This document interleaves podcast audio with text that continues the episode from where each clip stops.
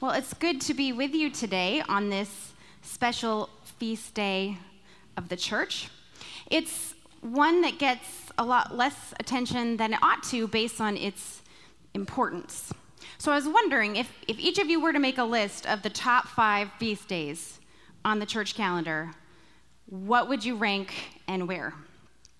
We probably all start off with Christmas or Easter, um, but very quickly start to kind of search our minds for how to fill out the rest of the list. Maybe Good Friday, maybe Palm Sunday, but I bet that Pentecost wouldn't end up on a lot of our lists.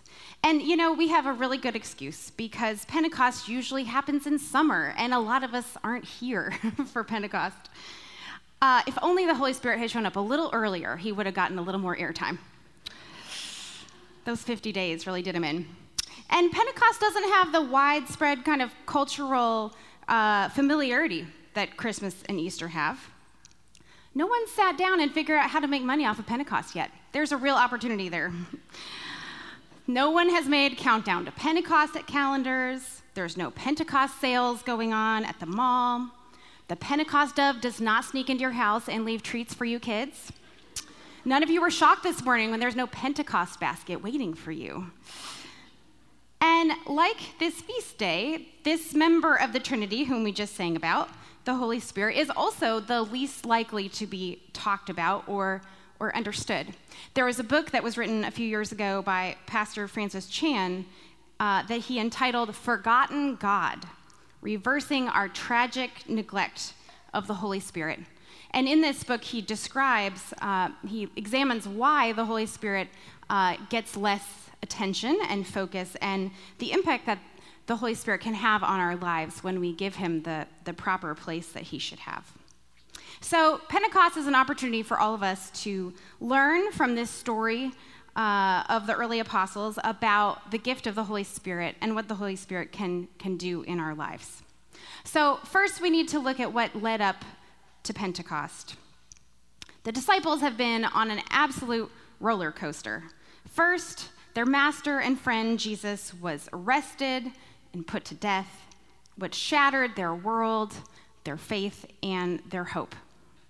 And then they barely had time to adjust to this event before another shock arrived on its heels, when three days later, Jesus rose from the dead and began to appear to them. He continued to meet with them for the next 40 days and to teach them. Then he ascended to heaven and told the disciples, Go back to Jerusalem and wait for this gift that I will give you. This gift will give you the power that you need to carry out my commands, to go forth and to make disciples of all nations.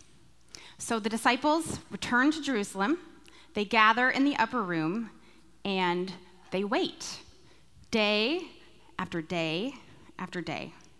They wait and they use that time to pray. They continue in this fellowship with one another and in their prayer as a sign of their confidence that Jesus will come through and will fulfill his promise to them. It takes 10 days before the Holy Spirit arrives.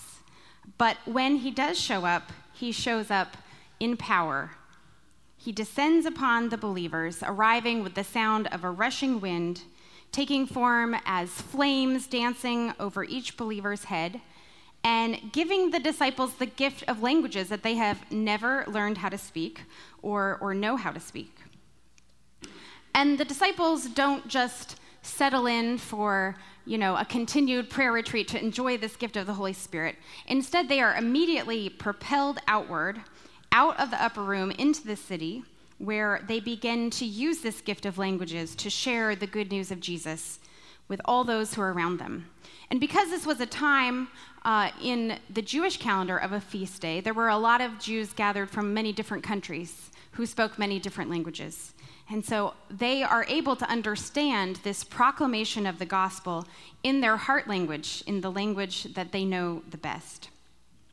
It draws so much attention that Peter decides to stand up and explain to the crowd what it is that they're seeing and hearing. They are not drunk, uh, God is actually on the move, fulfilling ancient prophecies, raising Jesus from the dead, and now sending the Holy Spirit to empower the disciples to share this good news. You may have noticed that there's a lot of different natural images that are uh, associated with the Holy Spirit. There's the dove, there's wind, sometimes water is associated with the Holy Spirit, as in baptism. But today I want to focus on fire as a symbol of the Holy Spirit. We always have to be careful when we do images for fire for Pentecost so that it doesn't conjure up images of a scary place, if you know what I mean. We want it to appear life giving and empowering. And I love the image of fire for Pentecost because there really is this explosive sense of what happens on this day. And it reminds me of fireworks. When fireworks go off, they release a huge amount of energy and they draw a whole lot of attention because they're so dramatic and so beautiful. And that's what it was like on this first Pentecost. The power of the Holy Spirit is unleashed upon the disciples, and uh, this has a huge ripple effect the, the book of Acts records that the number of followers and believers in Jesus expands from 120 to 3,000 in one day. That's how many people responded to the gospel at that one time. So, why did Jesus send, why did God send the Holy Spirit in such a dramatic way? I think there's at least two reasons.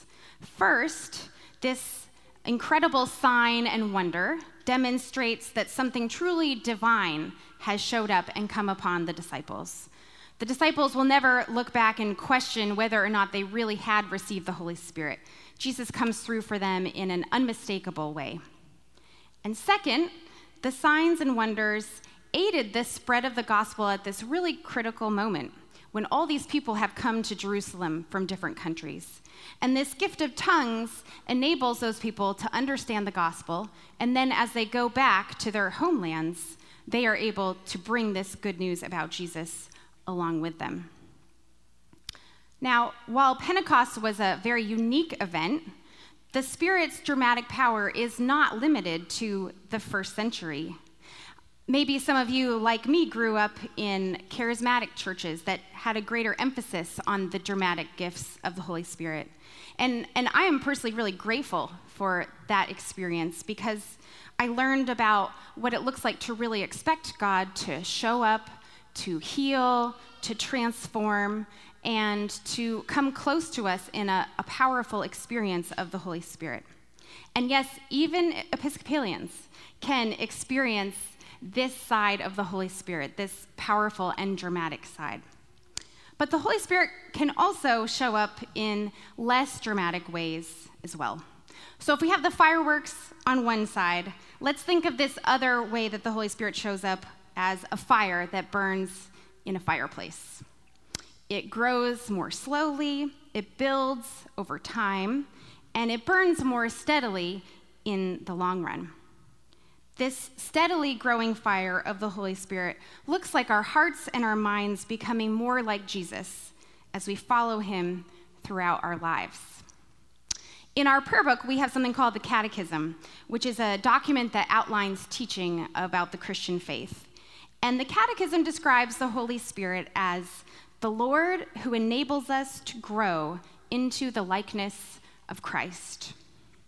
Now, that might not sound as exciting or electrifying as the first day of Pentecost, but St. Paul himself says that we can't focus only on the dramatic gifts of the Holy Spirit. In the letter, his letter to the Corinthians, he says, If I can speak in the tongues of angels, but do not have love, I am nothing. Paul mentions love again in another passage where he outlines this fire in the fireplace work of the Holy Spirit. And he calls it the fruit of the Spirit, the nine ways that the Spirit helps us to become more like Jesus. And hopefully, as you came in today, you got a card that has uh, pictures and descriptions of each of those gifts. The growth of this fruit of the Spirit in our hearts is like a fire in a fireplace. It unfolds in a steadier and slower sort of a fashion. And each of those fruits were embodied best by Jesus. Jesus himself, the Gospels show, was loving and joyful and peaceful, patient, faithful, generous, gentle, and self controlled. And that is the work that the Holy Spirit can do in our hearts over time to help us to grow into that likeness of Christ. Now, if you've ever grown fruit or any kind of plant, you know that that type of growth happens slowly. I planted some zinnia seeds in my garden the other day, and I keep wanting to run out and look and see if they have grown. and I have to really adjust my expectations because it's going to take them some time to emerge from the ground and to begin to grow and produce leaves and eventually flower. That work in our hearts takes time. And the disciples themselves reflected these uh, fruits of the Spirit. They experienced a very dramatic side of the Holy Spirit, but they also, over time, grew in their likeness to Christ. After this Pentecost day, they went out and, and fulfilled Jesus' prophecy that they would be his witnesses, not just there in Jerusalem, but in Judea and Samaria and to the ends of the earth. It must have taken an incredible love for God to have left their homeland and to gone, have gone off to share the good news of Jesus around the known world at the time. It must have taken a lot of self control and faithfulness on the disciples' part to continue to share the good news through all the hardships that came their way.